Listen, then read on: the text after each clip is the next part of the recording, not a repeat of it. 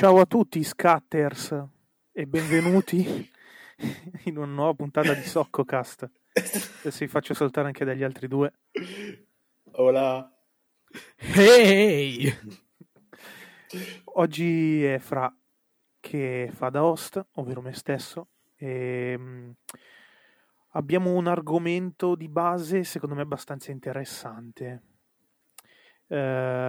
Comincio a fare diciamo una arringa iniziale per intavolare il discorso che in realtà voglio che sviluppiate più voi, e il discorso è il seguente. Posto che, a differenza di quanto qualcuno in realtà afferma, secondo me, ma penso anche secondo voi, i videogiochi sono da considerare arte per il semplice fatto che contengono degli elementi artistici che presi singolarmente sono arte, come per esempio musica o anche cinematiche. Sbaglio? No, non sbaglio. Ovviamente dipende da gioco a gioco, da produzione a produzione, però effettivamente non hai tutti i torti. Preso come media a sé, spero conveniate con me che il videogioco in quanto tale è una forma artistica. Assolutamente d'accordo. Quindi, assodata questa cosa, volevo affrontare con voi questo discorso che mi attanaglia da un po' di tempo, ovvero ha a che fare con i soldi, ma non vorrei rilegare il discorso però ai soli videogiochi. Chiaramente prendiamo il videogioco come, diciamo, discorso cardine, perché finora per le puntate precedenti abbiamo praticamente parlato solo di videogiochi.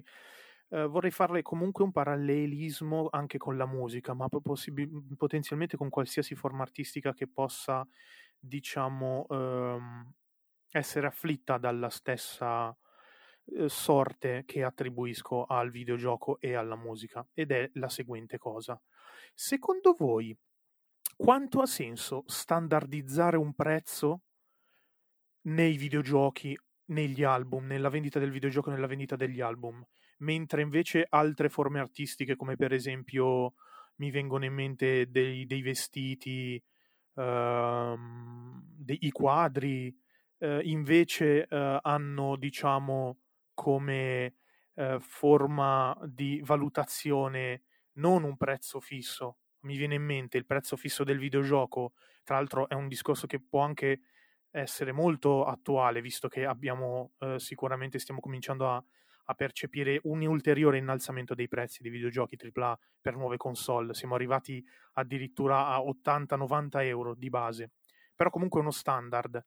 Perché questo va bene? Perché negli album musicali lo standard si aggira dai 13 ai 17 euro, mentre invece per un capo d'abbigliamento i prezzi variano molto a seconda della rarità, dello studio che c'è dietro? Perché un quadro arriva a costare $15,000, eppure comunque lo sviluppo dietro ad album e dietro a videogiochi è molto importante, cioè c'è molta diciamo attenzione artistica e attenzione di sviluppo sia da una parte che dall'altra, e quindi niente, volevo oggi trattare questo tipo di argomento. Prego. Allora, per il discorso che adesso stavi facendo appunto degli album e tutto quanto, ammetto che non dico che non me lo sono mai chiesto, ma ci ho fatto meno caso. Cioè, almeno è una cosa che adesso che mi stai facendo ragionare anche un attimino di più, è vero. Cioè, effettivamente quando esce un album nuovo, nel 90% dei casi, ovviamente se non vai a prendere l'edizione quella tipo super figa con poster, robe in più, insomma, costano più o meno sempre tutti quanti abbastanza uguali, a differenza dei videogiochi che anche lì stanno salendo piano piano di prezzo, ma quasi senza un motivo logico.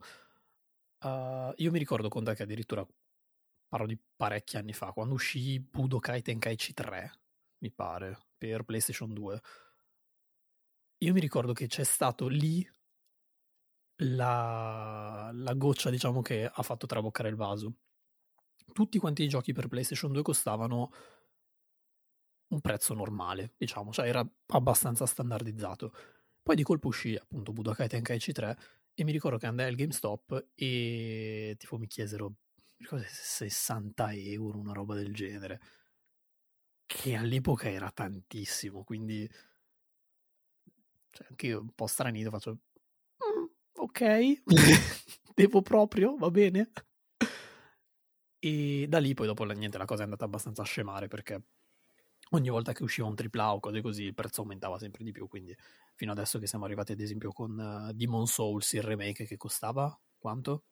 Costa €89 o €79, comunque il prezzo di base adesso per le nuove console sì, si aggira non meno di €79 sicuramente, almeno per i AAA.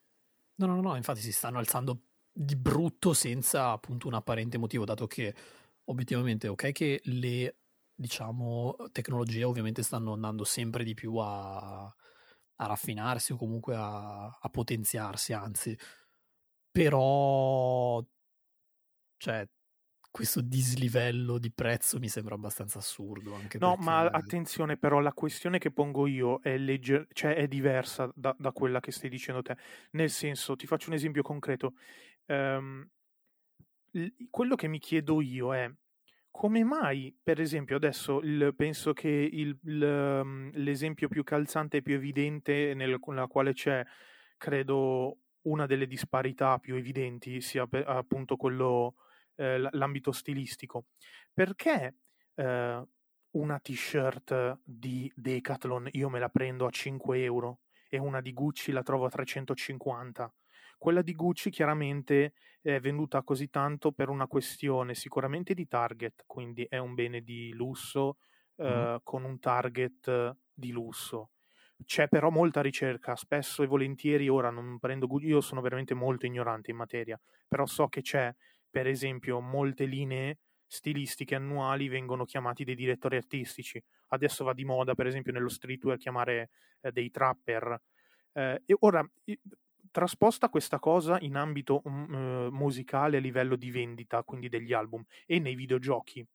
È giusto che un gioco che ha una forte direzione artistica, una forte ricerca, un forte, diciamo, una forte attenzione allo sviluppo, mi costi quanto un gioco che non ha di queste cose dietro, o poco superiore. Vi faccio un esempio, un FIFA ha senso che abbia lo stesso prezzo di un Death Stranding? E questa è la questione. Perché Death Stranding e FIFA costano entrambi €70? Quindi il mio discorso è perché, per esempio, in ambito di quadri o in ambito di abbigliamento abbiamo la t-shirt di Decathlon a €5 e la t-shirt Gucci da €350, perché nei videogiochi ho FIFA 21 a €70 e Death Stranding a €70, oppure perché ho l'album non lo so, Devin Townsend a €17, 21 la Deluxe, e stessa cosa quello, cavolo ne so, Dark Polo Gang, 30 tracce sempre a €17, cioè questo è il discorso che faccio. È giusto standardizzare così tanto? Allora, fra qua appunto bisogna andare nelle regole del mercato, appunto, come dici tu. Nell'arte, il quadro, perché un quadro mi costa €20.000, 50, 100, anche €500.000, un milione, e un gioco mi costa 30, 40, 50 euro. Allora, prendiamo questo esempio, quadro gioco. Perché un quadro mi costa tanti soldi? Uno, quanto è affermato l'artista che lo ha dipinto. Due, un quadro è sempre, a meno che non ci stanno contraffazioni, pezzo unico. Un gioco è, diciamo, quasi illimitato come tiratura, quindi sicuramente un gioco, un FIFA appunto, come detto, che vende tot mila copie, tot milioni di copie anche, magari, sicuramente fattura anche di più di un quadro da €200.000 alla lunga. Il prezzo del quadro è immediato, il prezzo di un prodotto mediatico è alla lunga, in un anno, 2, 3, 4, 5, può incassare quanto incassa un quadro. Ora andiamo sull'abbigliamento. Come hai detto tu, la maglietta della Decathlon mi costa 5, anche 5 euro, anche 3 euro. La maglietta di Gucci, dipende anche questo, perché dipende anche dal lavoro che c'è dietro, dal nome che c'è dietro, dai nomi che c'è dietro e dalla tiratura. Andiamo a parlare di scarpe, che è molto più semplice. Ci sta una Nike Jordan normale, una Nike Jordan, lo stesso modello per Off-White, Nike per Off-White, che sono tiratura limitata. La Nike Jordan normale ti costa 150 euro, la Nike Jordan per Off-White a tot tiratura ti costa 500 euro. Perché? Perché c'è una tiratura limitata e c'ha due nomi. Perché mettere, tipo, ti faccio un esempio relativamente moderno, cioè moderno, attuale, Diesel per Fedez. Una maglietta Diesel per la linea Diesel per Fedez sicuramente costa molto di più, perché è tiratura limitata e perché c'è il nome di Fedez appunto dentro, che in questo momento lui e la moglie, appunto, soprattutto in questo periodo storico, hanno un potere mediatico molto molto grande, quindi sicuramente le aziende vanno a ricercare quel nome, perché lo fanno vendere di più. Ma tipo una Diesel, come abbiamo detto, sicuramente vende la maglietta, la felpa, eccetera, Diesel per Fedez, ma io che vado a comprare quella, magari in un negozio, è molto alta la probabilità che, oltre a prendere quella felpa e quella maglietta, mi prendo anche un'altra felpa, un'altra maglietta che costa di meno, sempre della stessa marca. Quindi comunque l'azienda ci va a guadagnare sia su quella che è il prezzo alto, sia su quell'altra che è il prezzo un po' più basso. Idem fra varie produzioni videoludiche, come appunto hai detto tu, perché FIFA costa tanto e magari può essere che proprio come sviluppo in sé per sé non ha così grandi costi, un Death Stranding costa idem, che ha come sviluppo costi più alti, perché comunque dietro FIFA non c'è solo il costo di sviluppo, ma ci stanno tante altre spese, ovvero le spese per i diritti dei nomi dei giocatori ad ogni agente dei giocatori, le spese per i diritti dei nomi delle squadre a chi ne detiene i diritti. Praticamente stanno tante spese sui diritti dei nomi giocatori, squadre, diritti d'immagine sia degli scudetti che le società, insomma, e tutto questo va a influire sul prezzo anche alla lunga. Bene, questo è più o meno il discorso proprio di mercato. Sì, sono pienamente d'accordo con il discorso che fai sull'analisi di mercato, però già qua troviamo chiaramente un'incoerenza proprio nelle, non tanto nelle parole che dici, perché ha tutto pienamente senso e effettivamente funziona così. Dico però in un discorso utopistico e magari anche a discapito dei fruitori come noi, non darebbe maggiore valore al videogioco in sé, che un gioco con una forte impronta artistica fosse valutato e quindi anche venduto in maniera impari rispetto ad altri videogiochi. Ti faccio un esempio, tu hai citato le Jordan, benissimo, abbiamo quella da 150 euro e quella da 300 euro, anche quella da 500, 700 euro, però io una Nike me la posso portare a casa anche a 35 euro, non prenderò chiaramente una Jordan, ma una Nike me la posso portare a 35 euro a casa. Quindi io dico, posto tutte le regole di mercato che magari impongono il fatto di dover vendere un FIFA a 70 euro, citando sempre FIFA e Death Stranding, un Death Stranding che comunque, come hai detto te, Fedez per Diesel, Fedez ha un nome molto importante adesso, in questo momento, cazzo, Kojima ha un nome, non dico fondamentale nel mondo del videogioco, ma ha una sua importanza, anche lui è, fra virgolette, passatemi l'analogia, ma il Fedez nel panorama italiano nel videogioco mondiale. Quindi dico, ha senso standardizzare il prezzo di Death Stranding alla fine. Questo lo dico anche per diciamo, perché dicevo in un mondo utopistico, perché una valutazione del genere nei videogiochi, secondo me, eliminerebbe anche molte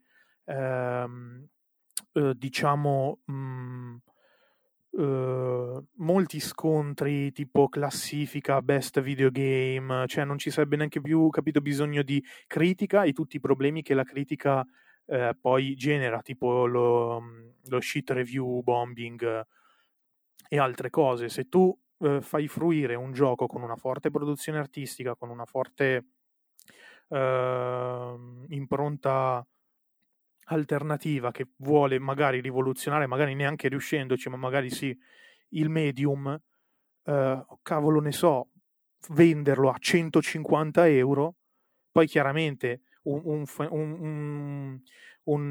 prodotto digitale potenzialmente è a tiratura illimitata. Sono pienamente d'accordo che un quadro, a parte che non è vero, ci sono proprio, diciamo, lotti di quadri dell'artista di cui fa una riproduzione in massa, ci sono lotti di 20, 30, 50, anche un centinaio di quadri tutti uguali, chiaramente fatti a mano cambieranno qualcosa, ma addirittura le ristampa, ma il fatto che le ristampa il produttore comunque ne conserva il prestigio, appunto il discorso è... gira tutto, secondo me, su uno standardizzare. Ora, non vorrei neanche soffermarmi troppo sui videogiochi, mi piacerebbe anche portare in ambito musicale questa cosa. Poi chiaramente si entra nell'opinione. Io prima non volevo minimamente sminuire una Dark Polo Gang in relazione a Devinthausen, apprezzo veramente entrambi, però appunto secondo me certe cose, tanto quanto per esempio nei vestiti o nell'arte, anche nell'arte cinematografica, perché vi dico, ha senso che un blockbuster costi 9 euro tanto quanto un film d'autore? Non lo so. Questa il mio concetto fondamentale. Tornando sul discorso che facevi prima, sempre legato ai videogiochi parlo, diciamo che se effettivamente ci fosse questo, tra virgolette, quality control, quindi chiamiamolo, diciamo, nella mia testa funziona come quality control, molto probabilmente non uscirebbero robe fatte a metà, come è già successo con il titolo di Hello Games, il primo titolo anzi di Hello Games, o Cyberpunk, per citare una cosa molto recente. Oddio, non dico che sia a metà, ma in alcuni casi comunque abbastanza impresentabile. Però vedi, anche lì tipo Cyberpunk ha un... dietro, diciamo, una casa che... allora, partiamo dal presupposto che io Cyberpunk l'ho preso al day one ed eravamo insieme quando... Cioè, o meglio, io ho preso la mia copia su Amazon, Fra invece diciamo, l'ho accompagnato a prendere al GameStop, dato che l'aveva preordinato. E entrambi comunque l'abbiamo preso al day one. Quindi siamo rimasti anche, tra virgolette, scottati. Sì, tanto entrambi per PS4, quindi esatto. Comunque sì, però nel senso, ora non per farne polemica, perché comunque è la versione old gen che ha problemi, però anche qua ha budget di vendita più alto, nel senso, parliamoci chiaro, ora ho sparato a caso, vendere un videogioco a 150-250 euro mi sembra abbastanza folle. Il mio discorso verte proprio sulla standardizzazione uguale, però mettiamo caso comunque un gioco venduto a queste cifre, non dico quasi mai, ma molto difficilmente uscirebbe incompleto su qualsiasi piattaforma, però prego. No, ma infatti provo un attimo a ragionare, cioè prendiamo proprio Cyberpunk come esempio e No Man's Sky, ok? Che era appunto il titolo che dicevo prima di Hello Games. Tra i due, se tu dovessi scegliere, allora tu, facciamo finta, non conosci assolutamente nulla, conosci però i nomi delle due aziende che l'hanno prodotto, quindi Hello Games da una parte, CD Projekt Red dall'altra, conosci il loro, tra virgolette, portfolio, ok? Quindi che cosa ha fatto CD Projekt Red e che cosa ha fatto Hello Games. Entri in un GameStop o comunque in un qualsiasi altro negozio dove puoi acquistare il videogioco, tu che cosa faresti? Cioè, andresti dritto su Cyberpunk o dritto su No Man's Sky, guardando il portfolio delle due aziende? Allora, qualità di prezzo, comunque parlo, ovviamente. E proprio qui è il punto. A parità di prezzo mi fiderei da chi ha un portfolio più diciamo completo. Cioè difficilmente andrei su una prima IP. Se non sbaglio, No Man's Sky era proprio la prima IP di Hello Games. Esatto. Infatti è questo proprio il, secondo me, problema, ed è per questo che parlavo di quality control all'interno della mia testa.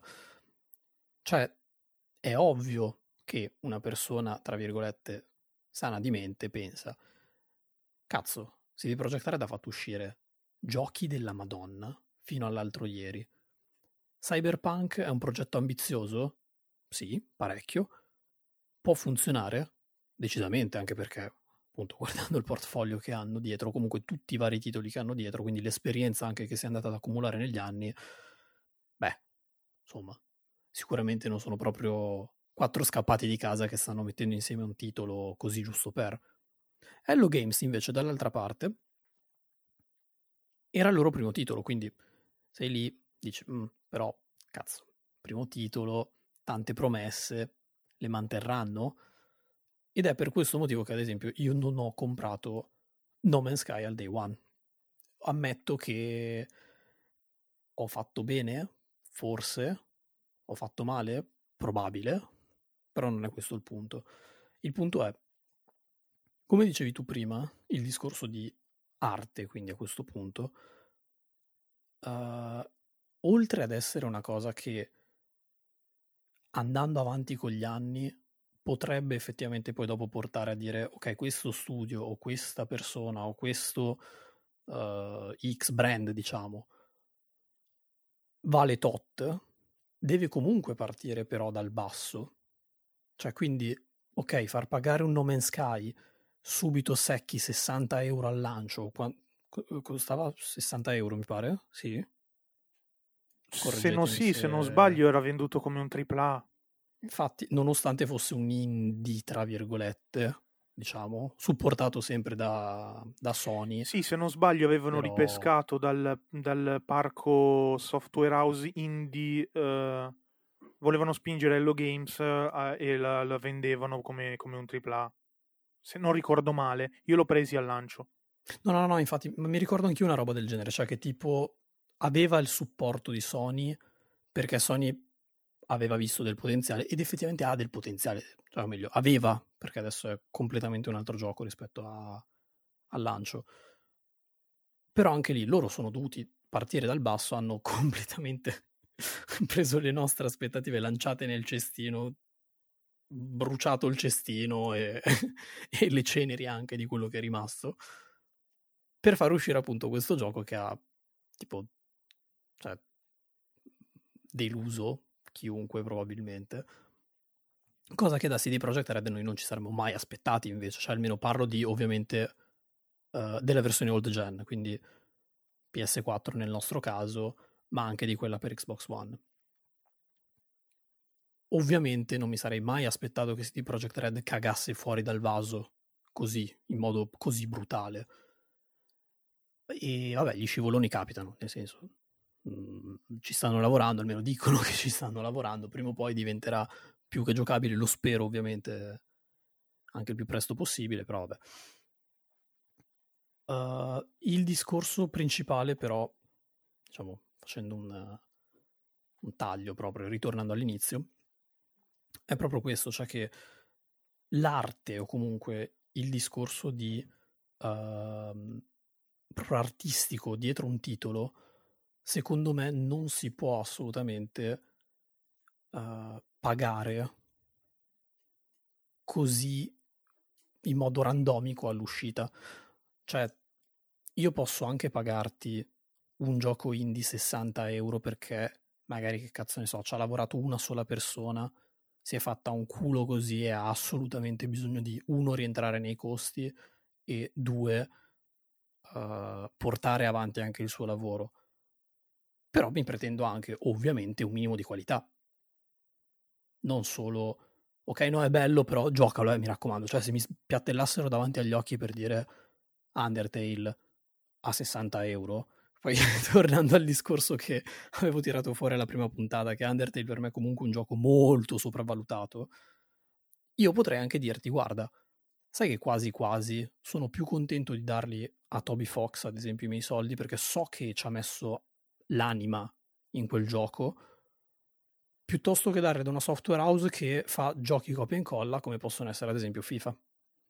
Non è odio contro FIFA, ma è semplicemente un dato di fatto, cioè che lì hai proprio una compagnia che sta facendo un gioco, tra virgolette, copia e incolla, quindi minima spesa, massima resa, diciamo, contro una sola persona che si è fatta storia, artwork, musica, idee proprio nuove, ok, riprese comunque da Earthbound e cose così, però comunque un'IP completamente nuova, ed è un progetto che effettivamente ci ha messo davvero anima e corpo probabilmente dentro lì. Ma Andrea, appunto il mio discorso di prima, per andare, diciamo, non dico contro il tuo ragionamento, ma per dare una cosa in più al tuo ragionamento, appunto, è come dici tu, FIFA eccetera, là c'è, non è minima spesa massima resa, perché appunto c'è una spesa minore sicuramente nella programmazione, ma ci sono spese enormi in altro. Invece ecco, in un altro gioco dove c'è appunto... Ok, ma per esempio, scusa se ti interrompo, non sarebbe meglio limitare ulteriormente le spese, visto che sono altre? Ora, sai quanto costa pubblicare e distribuire un gioco? Perché un FIFA 20 non mi si trasforma via digitale in FIFA 21 e tu non spendi più in distribuzione e produzione, ma mi fai pagare, non lo so, 15 euro? Quanto costeranno i diritti presi da centinaia di migliaia di persone in tutto il mondo? Vuoi rientrarci? 15 euro di DLC, FIFA 20 diventa FIFA 21? Scusami, quando lo sviluppi, cioè praticamente inesistente lo sviluppo di FIFA, lo pubblichi e lo distribuisci, a quel punto è un po' in malafede questo discorso, ma non è odio contro FIFA, però bisogna analizzare obiettivamente queste cose. Poi un altro discorso che volevo fare riguardo a questo.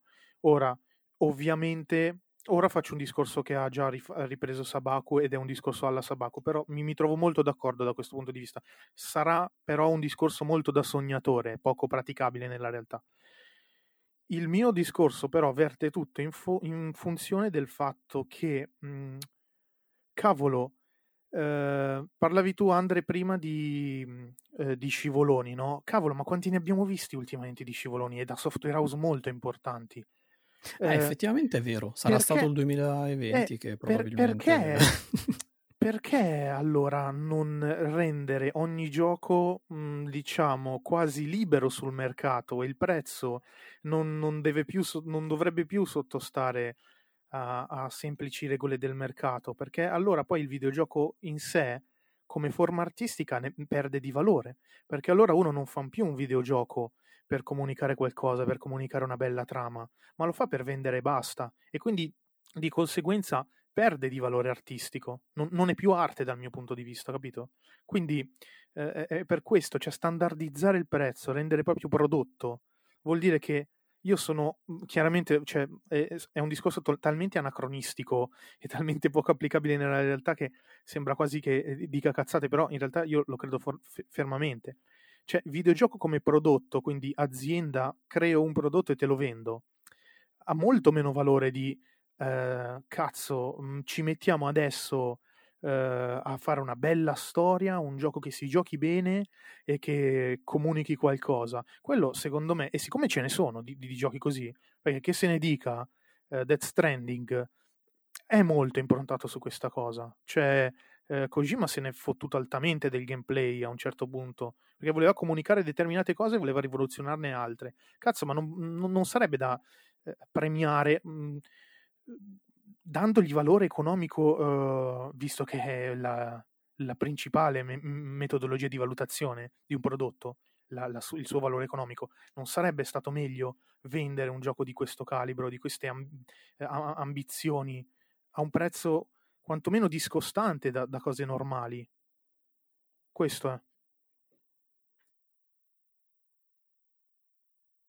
Sono effettivamente d'accordo, perché è vero, cioè ad esempio ci sono giochi che ora come ora hanno venduto pochissime copie, magari sono usciti già anche da un po' di anni, hanno venduto pochissime copie, però allo stesso tempo a livello proprio di contenuti e a livello anche di team di sviluppo sono nettamente superiori a qualsiasi AAA o comunque diciamo prodotto uscito probabilmente da software house anche molto più grosse, con un budget anche molto molto molto maggiore, anche costi di marketing e qualsiasi altra cosa ci vuoi mettere dentro, che però cioè, tu ovviamente li vedi lì e dici ah cazzo, però perché dovrei spendere che ne so €60 su sto gioco qua quando so che quell'altro ad esempio vado sul sicuro, perché o meglio questo secondo me è la mentalità diciamo del videogiocatore medio. Cioè ad esempio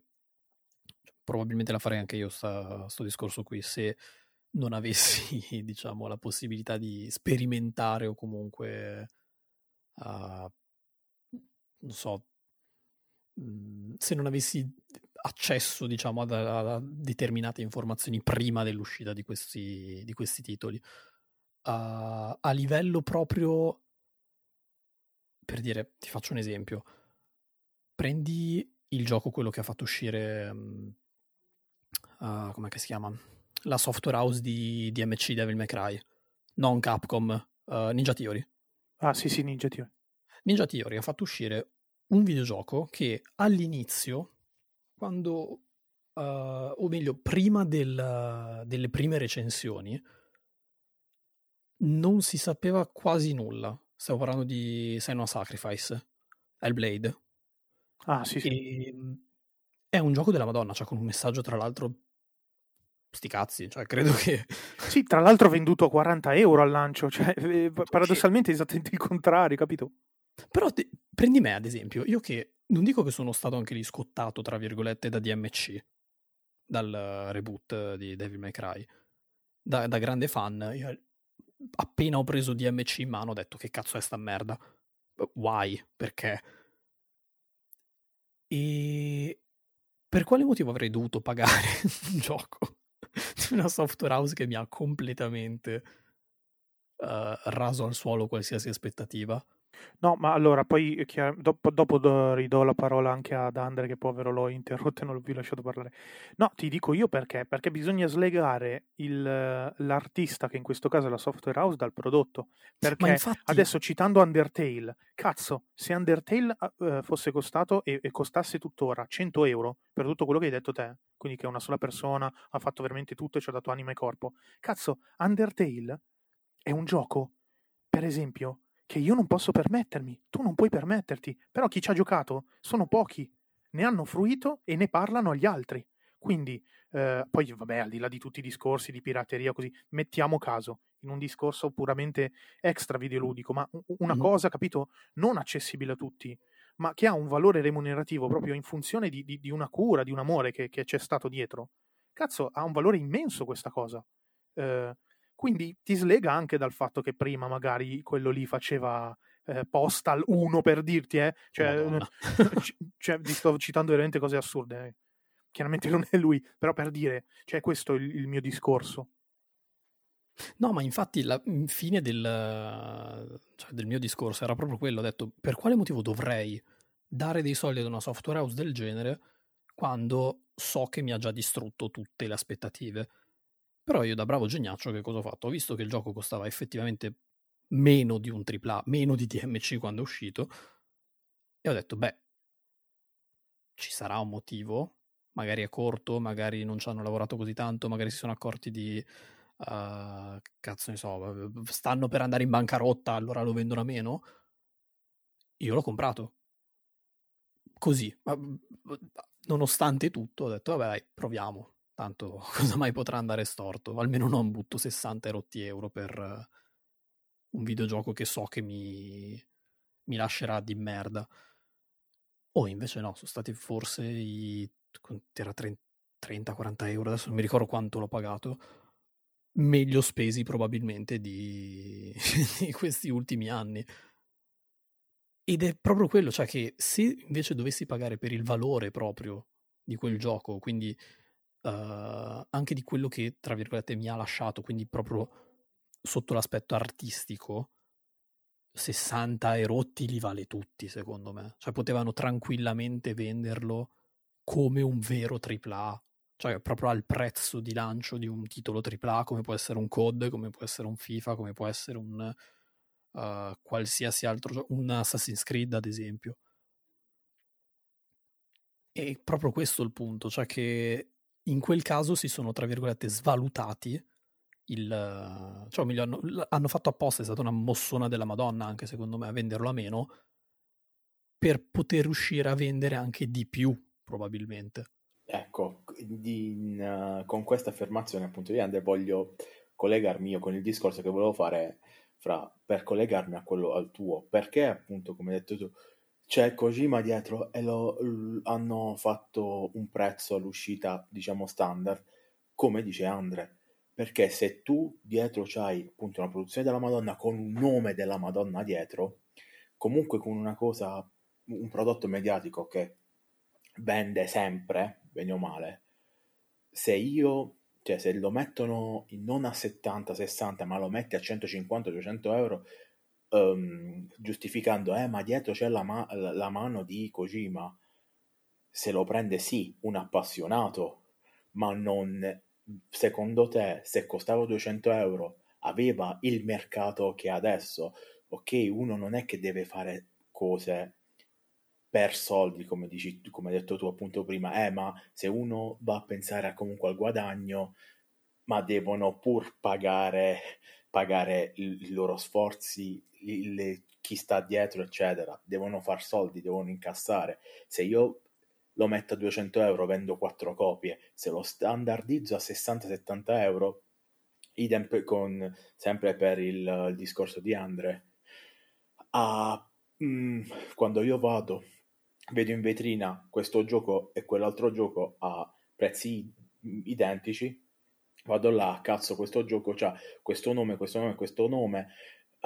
ok, scelgo questo gioco, non l'altro, quindi appunto prende più mercato, va nelle case di più persone, lo possono apprezzare più persone. Se tu lo vendi a un prezzo esorbitante, di certo non me lo vado a comprare, non lo vanno a comprare tutti, lo va a comprare soprattutto chi ha la possibilità, in primis, di spenderci 200 euro per un gioco, fra cui appunto collezionisti eccetera. Dopo di questi vengono chi apprezza la mano di chi sta sotto.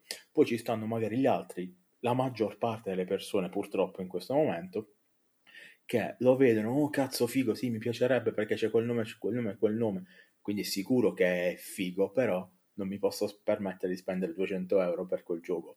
60-70 sicuramente sì, meno potrebbe essere, questo è il mio pensiero sulla, come dicevi tu, sulla standardizzazione del prezzo, perché questa cosa, appunto il prezzo simile per tutti i giochi almeno al lancio, fa vedere proprio la forza dei nomi che stanno dietro fra produzione e software house. No, ma questo è giustissimo, però non fa altro che avvalorare quello che dico io, ovvero che quanto ne guadagna però in prestigio il titolo in sé. Citando proprio Death Stranding, è curioso come per vendere ancora di più abbiano per esempio usato la strategia alla Rockstar, quindi dopo un anno faccio uscire la versione PC, così vendo il doppio. Il problema qual è però? È che Death Stranding, a parte Sabaku e qualcun altro, dopo neanche un mese da quando era uscito non ne stava parlando più nessuno. Adesso io non so quanti di quelli che ascolteranno questo podcast l'avranno giocato, ma Death Stranding ha più trame che si sviluppano in contemporanea ma con tematiche davvero assurde, con una gestione artistica allucinante da film, cioè ci sono più di 4 ore di cinematiche, oltre a un gameplay comunque molto longevo, Però qual è il risultato di questo? Il risultato è che pur di vendere, del gioco se ne è parlato un mese, male, perché arrivando a tutti, chiaramente, non è un gioco per tutti Death Stranding. E arrivando a tutti, tutti ne parlano male, chiaramente. Ne hanno parlato male un mese. Poi esce un anno dopo, ulteriormente, parlato proprio zero, nessuno ha mai citato, a parte proprio gli stessi che ho citato prima, che se lo sono ripresi per PC e hanno riportato i contenuti sui vari social. Però Death Stranding, per esempio, non godrà mai di una fama come lo è stata, per esempio, un Half-Life 2, che, oddio, non vorrei mai spodestare i big dalle colonne portanti del medium che si meritano, per carità, però a suo modo molto ambizioso e rivoluziona e fa pensare su molte cose anche Death Stranding, che però non verrà mai considerato tale, di tale importanza. Oddio, per credo, questa beh, se secondo vai... me sì, no, secondo me no, perché non anche andando a parte i fedelissimi o gente come me che di Kojima non ha mai giocato nulla, ma che è stato veramente catturato da Death Stranding. Ma potrei dire Death Stranding, come citando Rockstar potrei dire Red Dead Redemption 2, stessa identica cosa, eh? Cioè è parlato giusto un mese, però nel senso, cazzo, noi fra 10 anni, fra 15 anni, fra 20 anni riparleremo di Red Dead Redemption 2 e Death Stranding? Secondo me non quanto parliamo oggi di Half-Life 2. No, che poi è un discorso che esula completamente, perché Half-Life 2 non è sicuramente famoso per essere stato venduto a prezzi diversi standard, però per dire questo trattare i videogiochi in questa maniera però portano inevitabilmente a poi chiaramente quando uscì Half-Life 2 non uscivano così tanti videogiochi di quanti ne escono oggi, su questo è indubbio, quindi anche la fruibilità. E poi, per collegarci alla scorsa puntata, erano anche gli anni dove magari i nerd non erano tanto visti, quindi anche il videogiocare non era questo, d'accordo, però inevitabilmente trattare il videogioco in questa maniera gli accorcia la vita, gli accorcia secondo me il prestigio e la considerazione di esso. Sì, quello effettivamente è vero, però ad esempio il discorso che facevi su Death Stranding, sai che secondo me potrebbe effettivamente rientrare in un futuro poi nei, diciamo, nuovi big, tra virgolette, che risistemeranno tutto quanto il panorama videoludico magari del futuro, sia per un discorso di multiplayer, perché comunque ha delle idee che sono parecchio cazzo interessanti, sia per un discorso anche di gestione, proprio come dicevi prima, che ha una gestione di trame, sottotrame, cose così, che è allucinante. Infatti almeno molto probabilmente, secondo me, in un prossimo futuro potrebbero uscire molti più film interattivi addirittura rispetto a videogiochi proprio, quindi tra virgolette vecchio stampo, quindi ti siedi, joypad alla mano, giochi, vai dritto per dritto, fai quello che devi, però sei tu che stai portando avanti la storia, sei tu che stai giocando, non stai subendo, tra virgolette, un film, come potrebbe essere Bandersnatch. Non so se l'avete visto poi su Netflix, magari. Sì, io sì. No, mi manca. Ah, ok. Immaginati un libro game, ok? Solo no, che so che avevano fatto per esempio tipo Minecraft Story su Netflix, comunque dei giochi interattivi, un po' la Lone Wolf, cioè tu guardi la storia, guardi dei video, diciamo, e ti esce il pop-up, schiacci quale delle due situazioni vorresti vedere o comunque come reagiresti tu e la storia va avanti. Praticamente Bandersnatch è un libro, fra virgolette, un libro interattivo che parla di un libro interattivo. Cioè un libro game nel libro game è una cosa, sì, abbastanza libro meta come cosa, è strana però è interessante, cioè oddio, potrebbero effettivamente uscire, come dicevo prima, anche parecchi videogiochi, tra virgolette, su questo stampo, secondo me.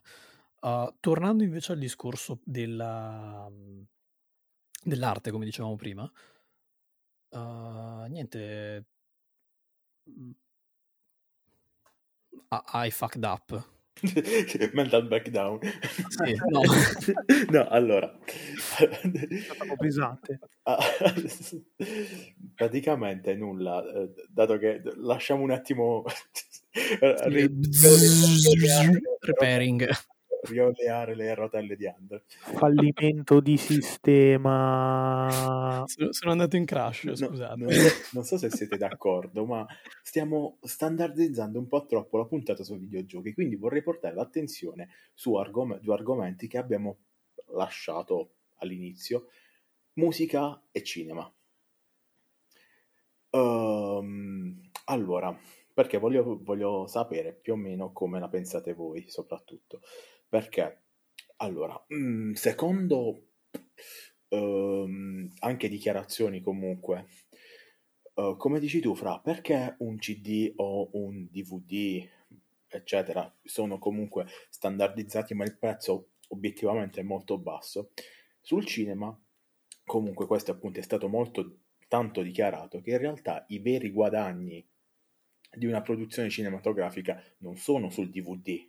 Il DVD è semplicemente un qualcosa per dare collezionismo al fruitore, a chi piace, ma in realtà i veri guadagni di una produzione cinematografica sono sulla proiezione al cinema, nelle sale.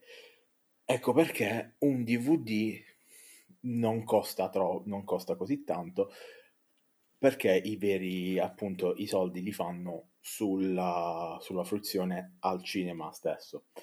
Sulla musica, sui CD musicali, allora alzo un pochino le mani, perché tu, soprattutto, Fra, sai bene che io sì sto, diciamo, nell'ambito musicale, ma non nell'ambito musicale professionistico, ma in quello emergente, quindi discorsi del perché un CD costa tot e altro costa tot non ci sono entrato proprio per bene nel mercato. E in realtà non si discosta molto dal discorso cinema, nel senso che soprattutto negli anni 80 quello che andava per la maggiore erano chiaramente i concerti. Ora lo stavo dicendo. Il mercato chiaramente poi è evoluto in un'altra maniera. Però guarda, da quel punto di vista, in realtà, se analizzassimo solo il concerto, troviamo band o artisti, poi è tutto opinabile, il gusto soprattutto nell'arte è tutto opinabile, può piacere o non piacere, però è abbastanza coerente la musica da questo punto di vista, anche sul discorso che facevo dal punto di vista dei live, nel senso che abbiamo appunto a che fare con band dove un biglietto costa anche 250 € e band dove il biglietto costa 25, quindi dal punto di vista live non è molto standardizzato, anche se molte spese sono ingiustificate, non a mio avviso, obiettivamente sono ingiustificate. Sì, io mi facevo riferimento al CD in questione, però al cinema il biglietto è standardizzato, cioè ok, spazia da 9 a 13 euro a seconda che lo vedi in Atmos, in 3D una volta, però non puoi venirmi a dire che gli introiti del cinema e del DVD, i DVD sono standard perché si rifanno sul cinema, anche il cinema è standardizzato per a suo modo. Sì, c'hai ragione su questo, però il cinema si fa molto più sul discorso che facevamo prima, anzi faceva Andre prima, sulla produzione, perché un film che comunque dietro c'ha quel regista, quegli attori e quella produzione, anche se il biglietto costa 5 €, ma va avanti, rimane nelle sale anche per 2-3 mesi, perché la sala comunque è sempre piena per 2-3 mesi. Magari ci sta invece il film che non ha tutti questi attoroni, tutta questa produzione, che dopo una settimana lo levano dalle sale perché è andato per i primi 3 giorni e poi nessuno se l'è più cagato. Però vedi, ad esempio, un discorso del genere lo puoi applicare anche su quello che è successo con Mulan. Adesso non so se conoscete più o meno la storia, o meglio, cioè non di Mulan, del film, ma dell'adattamento del, live action della, no, del live action l'ho sentito parlare, ma almeno io personalmente non ci ho dato troppo peso. Sì, io so che l'hanno boicottato, poi me lo sono ripreso e ho una mia opinione riguardo, ma prego. Praticamente è successo un casino, perché ovviamente prima di tutto quanto questo casino mondiale con virus, mica virus, Mulan doveva uscire al cinema. Cioè tutti quanti erano anche abbastanza in hype per questo live action. Poi lasciamo stare tutti i vari discorsi di Twitter che se ne escono, i social justice warrior con i loro discorsoni strani. Sì, con la cancel culture. Esatto, lasciamo stare proprio quel punto di vista, che non è questo il punto. Ma Mulan appunto doveva uscire al cinema. È successo quello che è successo, è saltata l'uscita al cinema. Allora Disney, dato che aveva credo che Disney Plus fosse abbastanza recente, anche avrà avuto credo meno di un annetto forse. Sì, ma proprio forse qualche mese, forse 2 o 3. Appunto, era qualcosa molto vicino, comunque in concomitanza, diciamo, dell'uscita qua in Italia di Disney Plus, e credo forse quasi anche mondiale, perché anche lì la distribuzione è stata abbastanza a macchia di leopardo. Disney Plus è uscito praticamente mondialmente nello stesso periodo. E appunto con l'uscita di Mulan la Disney ha voluto prendere e fare uno step successivo, secondo me, nella scala dell'essere greedy, dell'essere, ma che si può dire in italiano, cioè, volere il più soldi possibile, o comunque rientrare in tutti i vari guadagni e non far floppare Mulan. Loro che cosa hanno fatto? Hanno messo Mulan a pagamento, e tra l'altro non costava poco, anzi, sulla loro piattaforma Disney Plus. Sì, costava tipo 30 euro se non sbaglio. Forse un pochino di meno, adesso non mi ricordo il prezzo preciso. Fatto sta che l'hanno messo in noleggio, tra virgolette, sulla loro piattaforma. Al che ovviamente, cioè, anche chi era ancora in hype per vedere il film ha detto: ma scusate, ma cioè, noi paghiamo già un abbonamento, perché ci mettete un altro film dietro a un paywall così, random? Per quale motivo? Beh, oddio, allora, qua posso ricollegarmi tra l'altro anche ai videogiochi, ma ci arrivo per step. Qua faccio l'altra parte del discorso, vado completamente in contrapposizione a quello che ho detto prima. Quando si fanno questi discorsi a posteriori, chiaramente, però bisogna ragionare dal punto di vista del mercato. Posto che Disney Plus è un distaccamento di Disney, ma non produce, cioè Disney Plus è una piattaforma, non è come un Netflix o un Amazon Prime che proprio sono diventati enti che creano da zero serie TV. Disney Plus per ora è una piattaforma, ed è la piattaforma che ti permette di fruire di tutti i contenuti Disney. Contenuti Disney però che non sono appunto prodotti da Disney Plus, ma da Disney poi con il nomignolo di produzione film. Quindi chiaramente l'averlo venduto su una piattaforma, perché scusami, al cinema non l'avresti pagato, ok, forse 30 euro non l'avresti pagato, anche se in realtà i prezzi dei cinema americani sono questi, quindi vabbè, essendo Disney Plus comunque base americana, che propone appunto la piattaforma comunque a tutto il mondo, diciamo che lo scivolone magari è stato sul pensare che i prezzi fossero quelli americani, perché hanno comunque un altro potere d'acquisto, mille segmentali economiche di cui probabilmente non ce ne frega un cazzo. Il discorso però della gente che si lamenta mi fa un po' ridere nel momento in cui io sento anche per esempio Stadia. Cioè a me ha fatto ridere tantissimo quando la gente ha boicottato Stadia, comunque spalava merda su Stadia, che diceva: oh, ma me li fai pagare i giochi? E non ho capito, scusa, perché su Play 4 non li compri i giochi? Cioè sì, in Stadia cazzo non compravi una console. Poi vabbè, al di là del fatto di Stadia, di come funzionasse, del parco titoli, che comunque vabbè, sappiamo com'è andato, probabilmente la chiudono tra poco Stadia, se non ho letto male. No, è vero. Ho letto anch'io la stessa notizia, tra l'altro. Comunque, al di là di questo, cazzo, tu pagavi un abbonamento, anzi, non proprio un abbonamento, perché si poteva anche fruirne gratis. Però, mettiamo il caso che avessimo preso un abbonamento. Cazzo, tu potevi giocare non comprando una console, non niente, semplicemente, ok, in abbonamento ti compravi il gioco, che poi rimaneva tuo.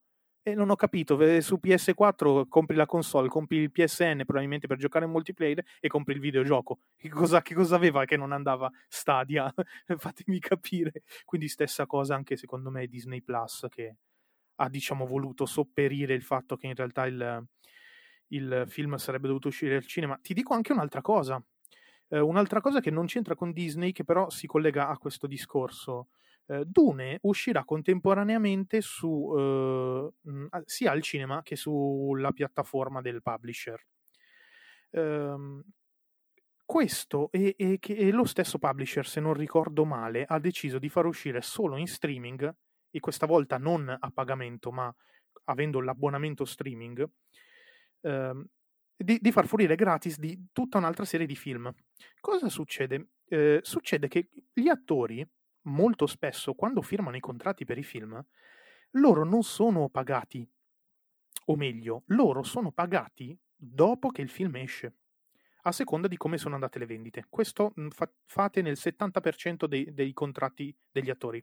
Ora, se un film non esce e non vende, perché comunque le statistiche della piattaforma, e Netflix ne è assolutamente un pessimo esempio di aver falsificato molte statistiche che deteneva, pompate, facendo risultare come una serie vista i primi 15 secondi come vista una puntata dall'inizio alla fine. Questi tipi di dati non sono affidabili, quindi non possono remunerare a dovere gli attori.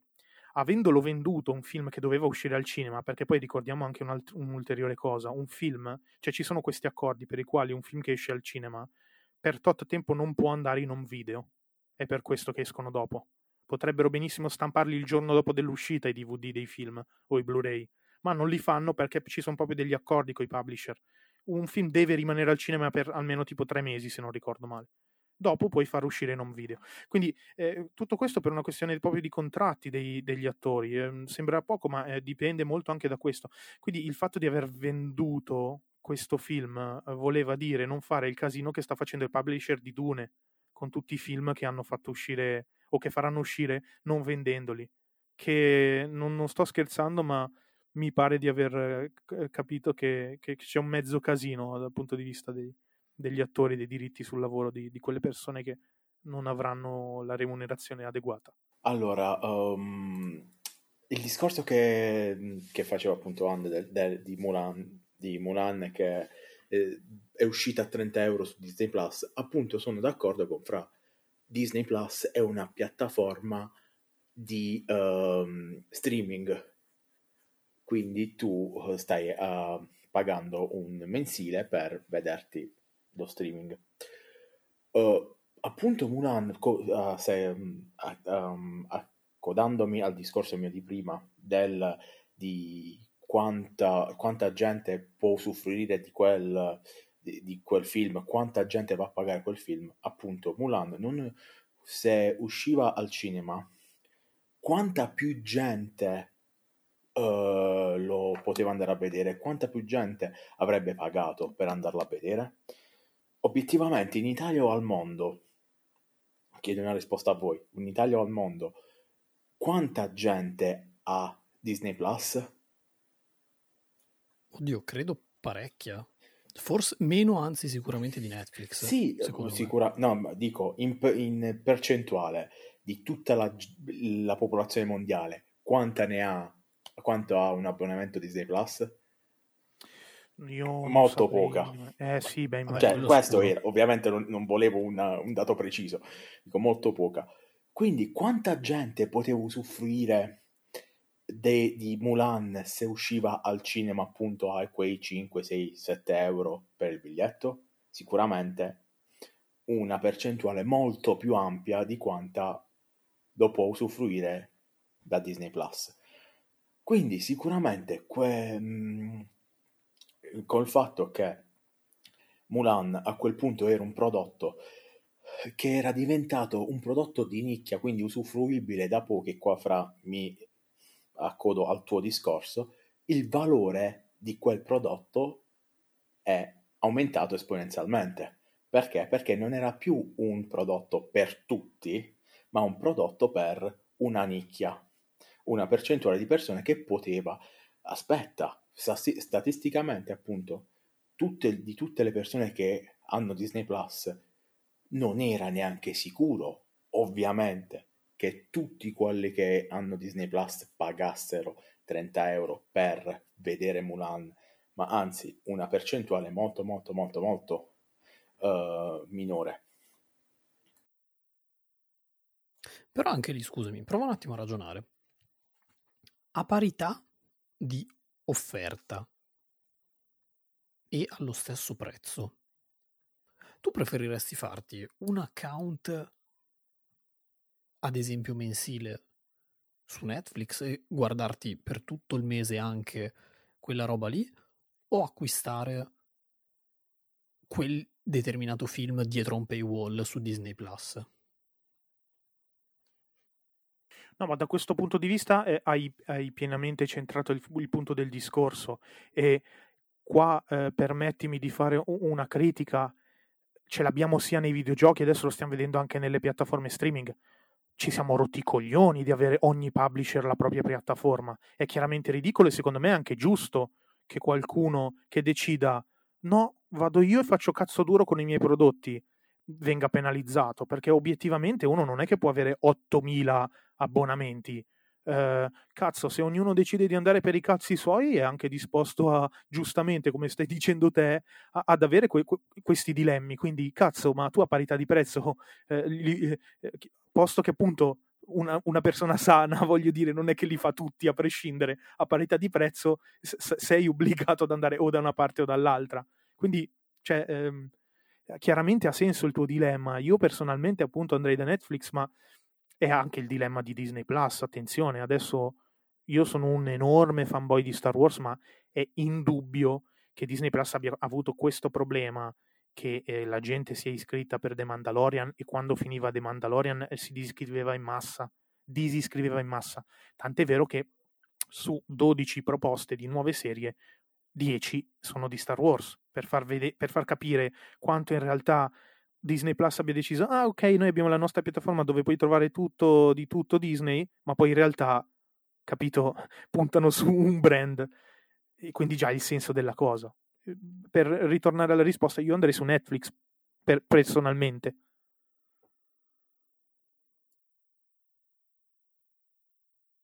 Ad esempio, infatti, questa cosa qua di Disney, tu adesso hai citato The Mandalorian, ma stavo pensando che quando uscì The Mandalorian, la prima stagione parlo, e Disney Plus era appena fresco proprio di uscita, hanno fatto la, diciamo, mossona molto, molto marketing, molto tattica, molto quello che ti pare, di mettere il periodo di prova di, mi pare, una settimana o quello che era, e però far uscire uno o due episodi di The Mandalorian, quindi neanche tutta la serie in una botta sola come fa Netflix di solito, per appunto invogliare poi dopo la gente a iscriversi a Disney Plus, fare comunque un abbonamento, che sia mensile, che sia annuale, che sia quello che è, per guardarsi almeno The Mandalorian, o comunque chiuderlo anche lì dietro un paywall, che effettivamente è corretto. Cioè,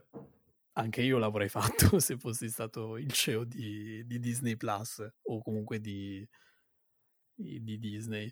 Non solo, ma lo fecero uscire pure su Mediaset, delle puntate, forse era solo la prima. È vero, la prima. Fecero uscire gratis in visione chiaramente a tutto, perché non è una pay per view Mediaset, anche è lì. Però tu citavi Netflix, guarda, la forza di Netflix è anche la spada di Damocle di Netflix, ovvero puoi vedere tutto subito. Noi quando facciamo una nuova serie la puoi vedere tutta subito. Tant'è vero che in alcune serie le stanno rivedendo, perché in Better Call Saul e anche The Witcher, se non sbaglio, le centellinavano. perché si sono accorti cazzo che droppando tutta la serie aveva un potere mediatico, una potenza The Witcher no, e faccio questo parallelismo perché sono usciti insieme la prima di The Mandalorian e la prima di The Witcher, mi è venuto in mente proprio questo è il problema di Netflix, che quando droppò The Witcher la droppò tutta insieme, difatti se ne parlò una settimana e basta. The Mandalorian, che ne droppavano una a settimana, erano 8 puntate, sono andati avanti 2 mesi e per 2 mesi la gente ne parlava e per 2 mesi la gente rimaneva iscritta. È vero. Questo è un altro dilemma, però sono strategie di marketing di qua, io sinceramente non saprei dire qual è meglio. In realtà l'hanno fatto con Snowpiercer su Netflix, che gli hanno fatto uscire una settimana. Sì, anche Better Call Saul, obiettivamente sono 2 belle bombette, quindi ci sta, però in altre serie, tipo serie proprio cardine di Netflix come lo fu Orange is the New Black, tu cazzo avevi tutto subito, era una figata, infatti quando doveva imporsi Netflix si è imposta, però adesso, capito, quando esce un nuovo prodotto, cazzo, The Mandalorian ne hanno veramente trattato per mesi. The Witcher in una settimana non se ne parlava già più. Ma appunto andando, accodandomi di nuovo al discorso di Andy di prima, ovviamente anch'io sceglierei Netflix e ovviamente Disney Plus, come appunto è stato appurato adesso, è una piattaforma per fanboy e fanno appunto molto fanservice. Quando hanno messo dentro i grandi classici dentro Disney Plus che tutti hanno rivisto, che giusto perché sì, perché ce li ho, me li vado a rivedere, ok, che cosa ci vai a mettere dentro? Serie animate Disney per bambini? Un bambino, a meno che non l'ha fatto il genitore e ne usufruisce il genitore di Disney Plus, non ha un account Disney Plus. Dove vanno? Vanno a far leva su quello grande, ovvero vanno a fare fanservice. E qual è adesso la serie, appunto, come ha detto Fra, Disney, comprata da Disney, che fa più gola? Al momento Star Wars. Quindi che faccio? Faccio arrivare gente da me con Star Wars che appunto si fanno il mio mensile. Ok, ma loro stessi sanno benissimo che non possono competere contro Netflix. Fra virgolette, sono appena andato a vedere Disney Plus, l'home page è identica a quella di Netflix. Cioè a livello di layout, dici? No. Io ce l'ho entrambe. Non ho più Netflix, però Disney Plus ce l'ho, no, sono comunque abbastanza diverse, ma quello è un discorso di user friendly, nel senso anche da un punto di vista marketing tu crei, diciamo, la tua piattaforma a seconda di quello che si aspetta la gente, quindi può anche essere, ti assicuro però che non è così, Comunque in ogni caso all'inizio però l'intento era Disney creare proprio il suo, diciamo, parco giochi a tema digitale, perché comunque da far notare che ora io ho presente solo il panorama italiano, Sky aveva Disney Channel, sono stati chiusi tutti per sperare che quei fruitori lì migrassero su Disney Plus. È evidente che appunto da quello che è successo con The Mandalorian, quindi dalle disiscrizioni in massa per ben 2 volte, perché siamo a 2 stagioni che accade, e infatti sono dovuti correre ai ripari, hanno annunciato tipo lo scibile, che è tutto comunque di Star Wars, che obiettivamente fa capire che è l'unica cosa che probabilmente funziona, appunto perché i grandi classici, ok, una volta che sono lì, cioè sono lì. C'è chiaramente quello che se li riguarda, per carità, però non è sicuramente un fenomeno di massa di guardarsi sempre i classici Disney, dal mio punto di vista. Beh, a questo punto perché non la rinominano direttamente in Star Wars Plus? Così avrebbe senso. Quello che non ha senso è che ogni publisher cazzo faccia uscire le proprie piattaforme. Quello è veramente ai limiti del ridicolo, però ripeto, no, infatti, ce l'abbiamo anche sui videogiochi, quindi comunque ci siamo abituati. È sicuramente ridicolo. Sui videogiochi abbiamo tipo quanti launcher più o meno? Troppi, cioè, veramente Ubisoft, troppi. Steam. Meno Epic. Male che adesso EA Games e Steam sembra abbiano trovato una linea abbastanza un buon compromesso. Però credo che si appoggino comunque ancora uno all'altro, cioè tipo ora non ho ancora preso nulla di EA Games su Steam per vedere se mi fa scaricare anche Origin. Probabilmente lo scopriremo con la Legendary Edition di Mass Effect. Ah già, cazzo, è vero, che tra l'altro non dovrebbe uscire neanche tra tantissimo, almeno dalla data di registrazione di questo podcast. Poi magari quando lo ascolterete sarà già uscito probabilmente, quindi però no, è vero, anche la Legendary Edition se la puoi prendere su Steam ci sarà da vedere. Io secondo me ti aggancia, a me pare di aver capito che ti si agganciano, diciamo, gli account, quindi te li ritrovi in entrambi gli store e lo usi nel launcher che più ti aggrada. Così è interessante, cioè molto interessante. Credo di aver capito così. Non sono comunque un fruitore dei servizi in abbonamento videoludici, non ancora per ora, quindi no, per cui nel senso sono cose ancora che, su cui devo informarmi. Mi pare appunto però di aver capito questa cosa. Sono abbastanza curioso, cioè di capire almeno come la gestiscono, come la gestiranno, anzi, perché se è una cosa che poi magari prenderà piede, e se spero tantissimo, non perché sono un fanboy di Steam, ma semplicemente perché credo è la piattaforma più vecchia fino adesso. Se riuscirà a prendere tutti i vari launcher o comunque fare accordi con tutti quanti i vari publisher e prenderli sotto il suo scudo e utilizzarli appunto per ingrandire anche il suo parco titoli, sarebbe davvero, cazzo, molto molto molto bello. E soprattutto ci eviterebbe parecchi problemi tra devi giocare con, che cosa ne so, Star Wars Battlefront ad esempio, che l'ha regalato Epic, scarichi Epic, riscatti Battlefront, scarichi Battlefront, ti installa anche Origin, passi da Origin e devi essere online su due launcher separati per poter giocare. Sì, è però, una cosa un po'... però secondo me si è voluta tutelare EA Games, o ha voluto comunque fare un regalo, perché in questo modo credo che tu l'abbia vincolato anche nel tuo account Origin, quindi nel caso in cui la bella politica di Epic dicesse fanculo Battlefront, tu comunque te lo ritrovi. Devo informarmi, non mi ricordo se te lo lega comunque così, però credo ci sia stato questo compromesso, ovvero ok, tu mi intasi i miei server, ma il gioco allora rimane a tutti. No, ci spero, cioè, sì, no, ci spero anch'io, però sarebbe molto molto molto carino anche da parte di... Diciamo che la generosità me l'aspetterei da qualsiasi software house meno che EA Games, in realtà.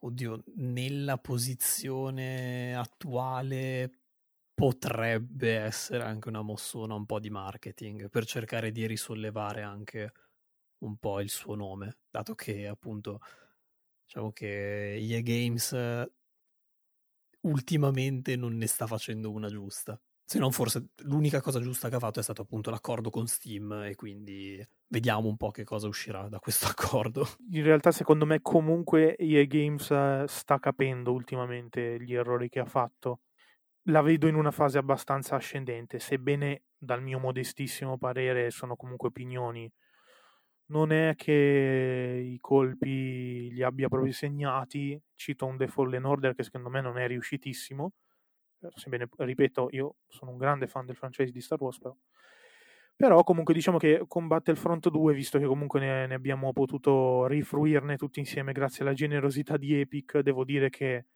pacciato a suo modo. E anche il gioco di Squadrons, che credo proprio sia EA Games, giocato in VR, è una bellissima esperienza. Diciamo che ci stanno come, diciamo, titoli redenzione. Beh, o magari il 2021 potrebbe essere effettivamente il loro anno, io ci spero. No, ci spero anch'io, perché dai, obiettivamente ci ha regalato grandi titoli EA Games. Però dai, comunque... droppatemi per favore un trailer, anche solo un teaserino stupido, di un Dead Space 4 Madonna. Però fatto bene come il primo. Please, EA Games, se ci fosse qualcuno della EA Games adesso, qualche divisione italiana o qualche software house collegata a EA Games, per favore fatemi questo regalone del 2021. Esatto. Please. O anche un remake, remake, va reboot. Va benissimo, remake, va reboot. Allora, facciamo così, cancellate il 3 dalla faccia della terra, proprio non esiste il 3, facciamo finta di niente, non è successo nulla. È stato solo un brutto sogno. Esatto, è stato proprio un brutto sogno. Come Kingdom Hearts per cellulare. No, non esiste Kingdom. Non è vero, non esiste. Che schifo. No, dai. Toglietemi il 3 di Dead Space, eliminatelo. Prendetevi i vostri, non so, 1, 2, 3 anni, quello che è. Però rifatelo da zero, così almeno mi date una conclusione decente alla saga. No, beh, a parte gli scherzi, sarebbe effettivamente, se il 2021 magari potesse portare delle grandi cose da parte di... Immagini che EA Games domani annuncia un remake reboot di Dead Space con Lost Planet. Bella raga, è stato molto divertente. Io vado a chiudermi in un tipo, non so, in ibernazione finché non esce.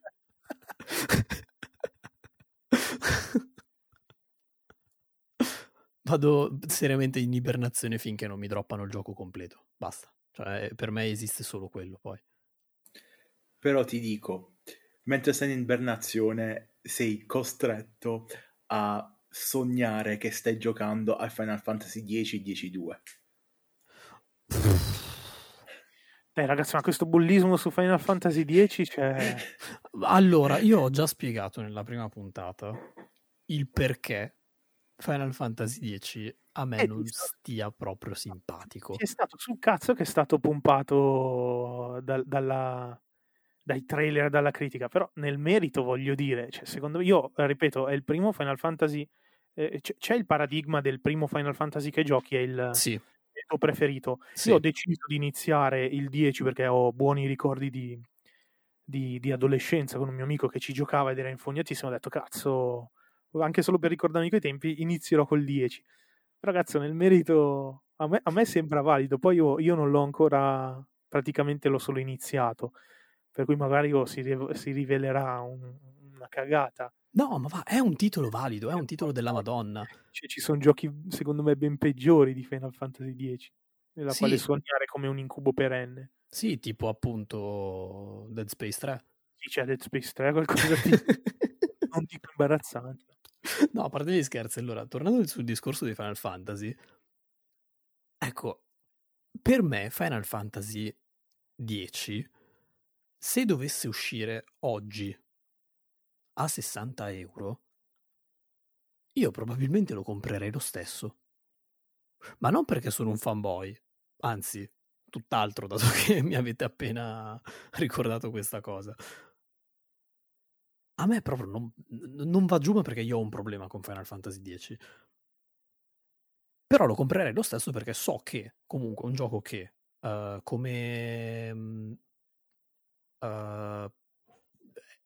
proprio concreto, cioè è un gioco fatto bene, so che non è una stupidaggine buttata lì così, uno shovelware si chiamano di solito quei giochi fatti completamente a caso, tipo Giulia Passione ad esempio, giusto per citarmi. No, è vero, cioè si chiamano shovelware. Madonna, cosa mi hai tirato fuori, cioè, sono tutti giochi che vengono presi, fatti con un budget minimo, ci metti sopra una bella immaginetta e poi dopo li vai a vendere, magari non a prezzo pieno, ma insomma prezzo relativamente accessibile, ma che comunque sai che anche se ne vendi tipo 1000 copie o quello che è, riesci comunque quasi ad uscirne, cioè comunque riesci davvero a ricavarci qualcosa. Vabbè, abbiamo capito che la prossima volta che fa Andre Lost gli facciamo fare un monologo su Final Fantasy e magari pure su Kingdom Hearts, ma soprattutto su quello per cellulare. Allora, io ti giuro che adesso... Sì, guarda, sto giusto scaricando ora... Sto scaricando ora, in questo momento, Kingdom Hearts per telefono. Kingdom. No, comunque sul discorso invece mi hai fatto venire in mente una perfetta conclusione. Che installa. Ritorniamo esattamente, diciamo, all'inizio del podcast per concludere. Mi hai fatto venire in mente con Giulia Passione i giochi Nintendo. I giochi Nintendo riescono, proprio per una forte imposizione di Nintendo stessa sul mercato, a rimanere pressoché invariati per quanto riguarda il loro valore economico. Loro hanno deciso che non esiste usato, e Breath of the Wild costa quanto l'epoca in cui uscì, cioè continua ad essere prezzo pieno, e questo secondo me, al di là poi dei pensieri che ognuno può avere del videogioco, per me quello è uno dei sopravvalutati. In effetti avrei dovuto mettere Breath of the Wild nei miei sopravvalutati. No, dai. No, sì, per me sì, però ho talmente tanto da argomentare a riguardo che ci potrebbe uscire una puntata podcast. Sappiate semplicemente che la mia opinione di Breath of the Wild è veramente un ottimo gioco, ma molto sopravvalutato. Vabbè, comunque al di là di questo, però in ogni caso, grazie a questa forte, secondo me, amore della software house rispetto ai videogiochi, che hanno avuto grande sviluppo artistico, che ha una forte componente artistica, Breath of the Wild, come per esempio Super Mario Odyssey, tutti i giochi che trovi agli stessi prezzi di quando uscirono. Questo rende quei giochi lì magari non molto accessibili oggi a tutti, però ne guadagnano in prestigio, secondo me. Oddio, sai che adesso sto pensando a un parallelismo con l'epoca PS2, dove tu praticamente avevi la console che era il punto di forza, cioè quindi diciamo Sony non cercava di venderti la console a prezzo pieno, anzi Sony ha venduto quasi tutte le PS2 praticamente del lancio in perdita, perché sapevano, dalla scelta stilistica di come te la vendevano, cioè era una scatola blu. Sì, ma infatti, ora cosa vuol dire comprare una console oggi? Immaginatevi una scatola blu allora. Comunque era schifosamente minimal. Oh, io ti giuro che la scatola della Play 2 la adoro, cioè secondo me è perfetta, cioè per la console che è. Era molto avanguardistica, è una cosa che poi Apple ha ripreso, secondo me, magari involontariamente, ma è diventato il cavallo di battaglia di Apple. Ecco, Sony c'era arrivata con PS2. Sì, parliamo del quanti anni fa ormai? Parecchi. Comunque dicevo, PS2 loro la vendevano in perdita, quindi per dire, se una PS2 da produrre costa 100, loro te la vendevano, non so, 80, perché puntavano parecchio al loro parco titoli. Cioè loro sapevano già che al lancio PS2 aveva una cifra di giochi belli, parecchio belli, e poi anche di PS1 è stata comunque fino a qualche anno prima una delle console anche più vendute, se non forse la console più venduta. No, all'epoca forse era il Game Boy. All'epoca sì. Oggi attualmente no, il record lo detiene la Wii. No, sì, parlo all'epoca, Ok, allora probabilmente sì, sicuramente. Comunque quasi tutti avevano una PS1, specialmente in Giappone. E loro appunto te la vendevano in perdita perché sapevano che con il parco titoli che avevano riuscivano comunque a rientrare sia nei costi di produzione che a guadagnarci, che addirittura a guadagnare sul titolo stesso che veniva venduto. E non c'era bisogno di fare tutto questo, diciamo, grandissimo sovrapprezzo sui titoli, anche perché credo che appunto poi aggiustando i valori a seconda dell'inflazione e tutto quanto, credo che la differenza con oggi non sia poi così abissale. No, beh, spostandosi anche dalle console, voglio dire, una volta in edicola trovavi i giochi nelle riviste per Vero. PC. Vero. Forse anche per Play 2 c'erano delle raccolte, i demodisc.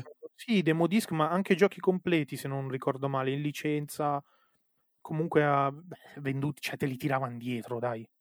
Oddio, quello sì, non ricordo. C'era qualche inserto con qualche rivista ogni tanto, però c'erano soprattutto i demo. Perché sì, sì, no, ma io li ricordo. Per PC c'era la FX che aveva fatto la collana da edicola. FX, per esempio, ha venduto tutti gli Imperium praticamente in edicola. La FX Interactive. Io parlo per PC e non per console. Sì, sì, no. Console, comunque c'erano, forse erano solo demo per console. Allora, per PC, per PC sì. Cioè, cazzo, te li tira. Allora, oggi non trovi più una roba del genere. L'FX, te lo dico io perché ce l'avevo tutti, aveva l'accordo di publishing con giochi per il mio computer. Tanta roba, tra l'altro. Tanta roba, perché mi ricordo che ad esempio Civitas 3 e le grandi battaglie di Roma, forse? Può essere uno di due, comunque. Mi ricordo sicuramente gli Imperium, ce li ho ancora. Appunto, Imperium e le grandi battaglie di Roma, quello lì credo che sia stato forse il mio primo Imperium, e l'ho preso in edicola, è vero? Con, appunto, non mi ricordo se era giochi per il mio computer o qualche altra rivista, insomma, di quelli. Io, ragazzi, io non sto scherzando, il mio Stalker, la mia copia di Stalker Shadow of Chernobyl l'ho presa con giochi per il mio computer, che vendevano il gioco completo e il secondo CD con dentro delle mod.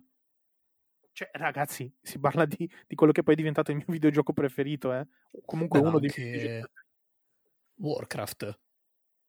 Sì. Io avevo preso la versione Gold in edicola, cioè che è rottissimo il mercato, allora ma perché, ma poi tu pensa, la cosa strana era che il mio Warcraft aveva la copertina di Warcraft Gold Edition, dentro però c'era il disco che aveva la stampa di Starcraft, ma dentro c'era Warcraft.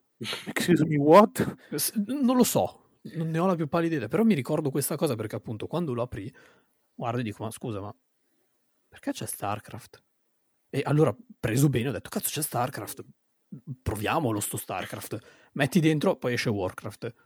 Io confusissimo, è un'errore di masterizzazione. Sono stato così confuso che mi sono colpito da solo. Ma dicevo, perché prima obiettivamente per andare a comprare dei giochi cioè dei videogiochi a quell'epoca non c'erano ancora tutti i negozi specializzati che ci sono adesso, ovviamente. Prima, se volevi qualche gioco un pochino più particolare, te lo procurava i negozi che vendevano computer o materiale per computer, materiale informatico. Ma obiettivamente un publisher, per avere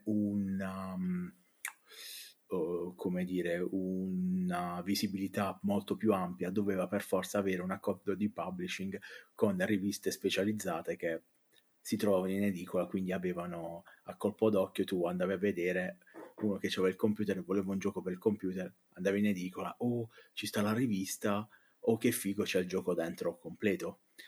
Sì, in effetti hai pienamente ragione, perché effettivamente pensarci non è che sia cambiato, cioè su quel discorso che stai facendo, in effetti, allora effettivamente non è che sia cambiato più di tanto il mercato, effettivamente, perché ok, non li venderanno più in edicola, però adesso su G2A ti trovi Cyberpunk di GOG a 25€, su Steam lo trovi a prezzo pieno, però su G2A ti puoi trovare, G2A, qualsiasi comunque sito che vende chi e lo fanno in maniera totalmente legale, comunque ti ritrovi rivenditori che ti vendono i giochi comunque molto scontati, quindi sì, in realtà hai ragione. Cioè praticamente i siti adesso, i rivenditori di chi sono diventate le nuove edicole.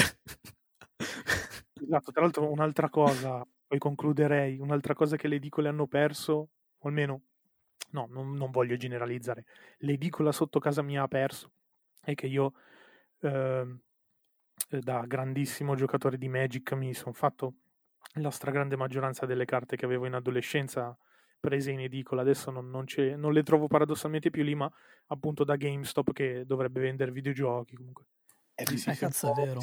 Tutto. Ma perché fra internet appunto e negozi specializzati che ovviamente negli anni si sono andati a creare perché c'era più mercato su quella cosa, le edicole che all'epoca invece erano i negozi specializzati dell'epoca che avevano di tutto un po', ovviamente un'edicola vede, ok, le carte di Yu-Gi-Oh! E le carte di Magic non le vendo più, non le vado ad ordinare più perché le edicole tranne che i giornali, stampa la carta stampata, delle edicole, tutti i prodotti sono roba che comprano e rivendono, quindi perché devo andare a spendere soldi su quella cosa che poi devo andare a sottoprezzare e andarla a vendere a meno di quanto l'ho comprata io, perché non si vende più adesso in edicola, perché si vende nei negozi specializzati o direttamente online con Amazon o cose così. Vabbè, ormai. Negozi specializzati io intendo anche online e soprattutto online ormai.